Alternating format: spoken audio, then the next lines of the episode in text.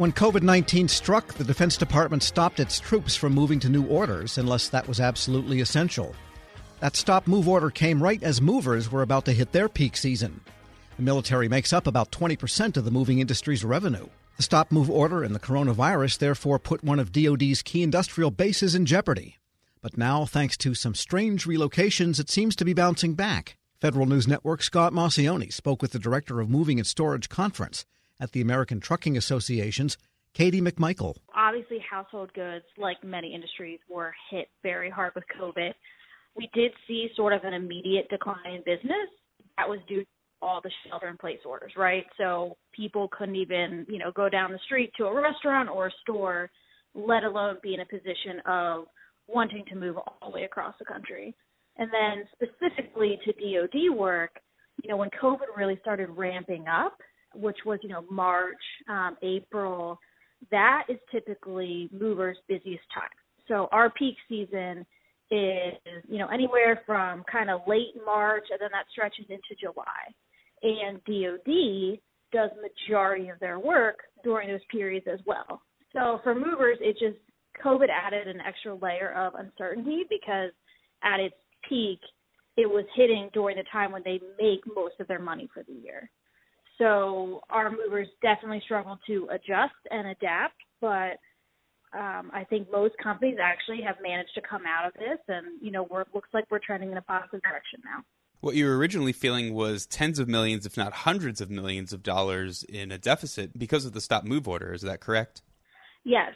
So the movement order created immediate uncertainty. Um, like I said, almost half of their work, if not a little bit over half of their work, is done during that peak season.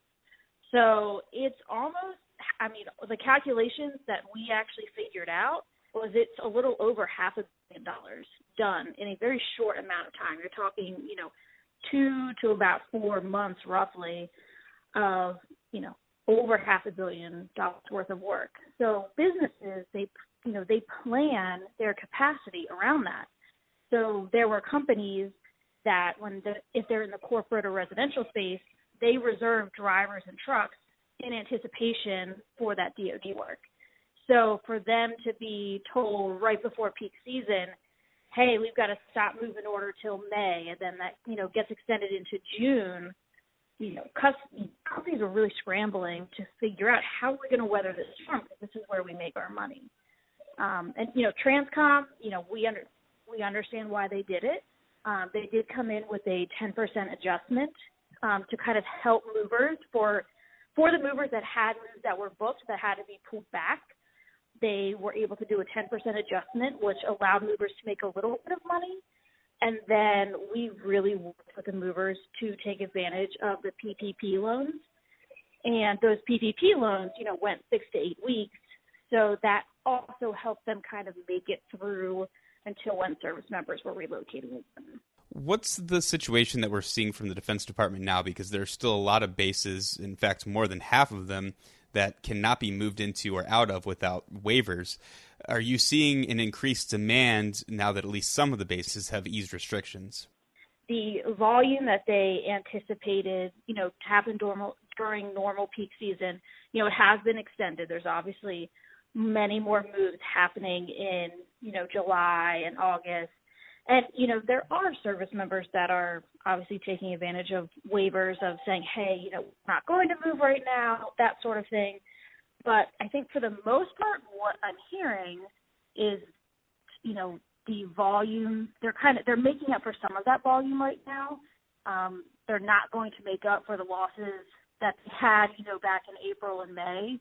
Um, but it has picked up it is still down though, you know, all around. It's still not what movers would normally do during this period. As far as companies that had to close their doors, I mean, did you find that there were companies that couldn't leverage the PPP loans and eventually had to go out of business? So we were pretty lucky. You know, there are definitely some movers that made the decision to close their doors. We did hear those stories, but the amount of movers that closed their door was much lower than what we anticipated. We were very concerned that you know, potentially a quarter of movers would be closing their door because of this.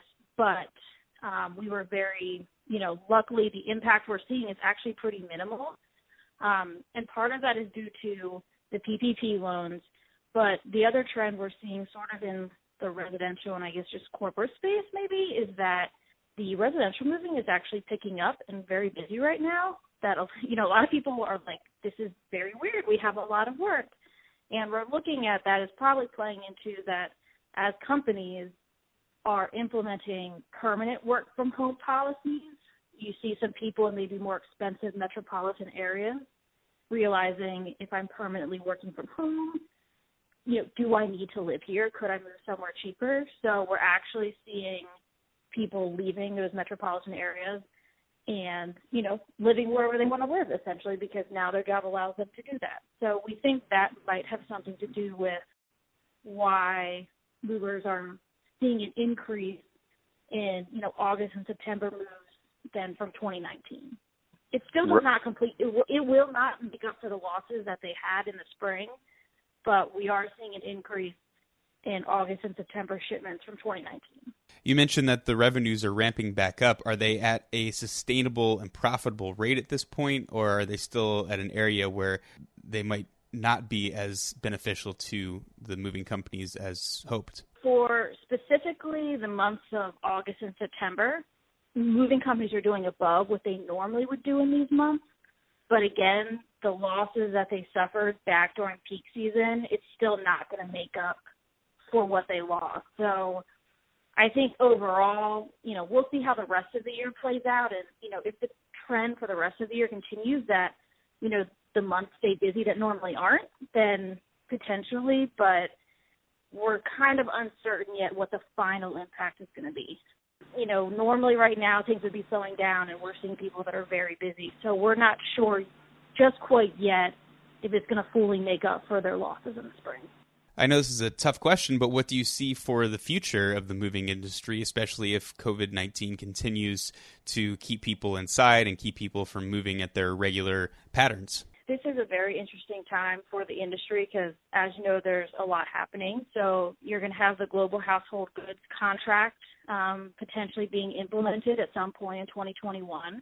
That's going to have a huge impact on you know what happens to a lot of providers in the industry because that's going to be a big shift.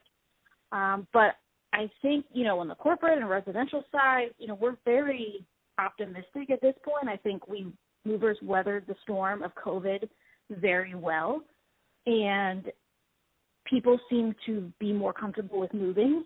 So I think for us, it's really taking a look at okay, as more companies are instituting this work from home you know, how long are we going to see this trend of, you know, people relocating? So it remains to be seen, but I think we are definitely more on the optimistic side of the outlook for our industry. Katie McMichael, Director of Moving and Storage Conference at the American Trucking Associations, speaking with Federal News Network's Scott Maucione. Check out Scott's story at federalnewsnetwork.com. Grab a 30-day free trial of LiveXLive Plus, and you'll get unlimited skips, commercial-free music, and all of the podcasts and live streaming events you can handle. Visit livexlive.com slash podcast one to learn more and start your free trial.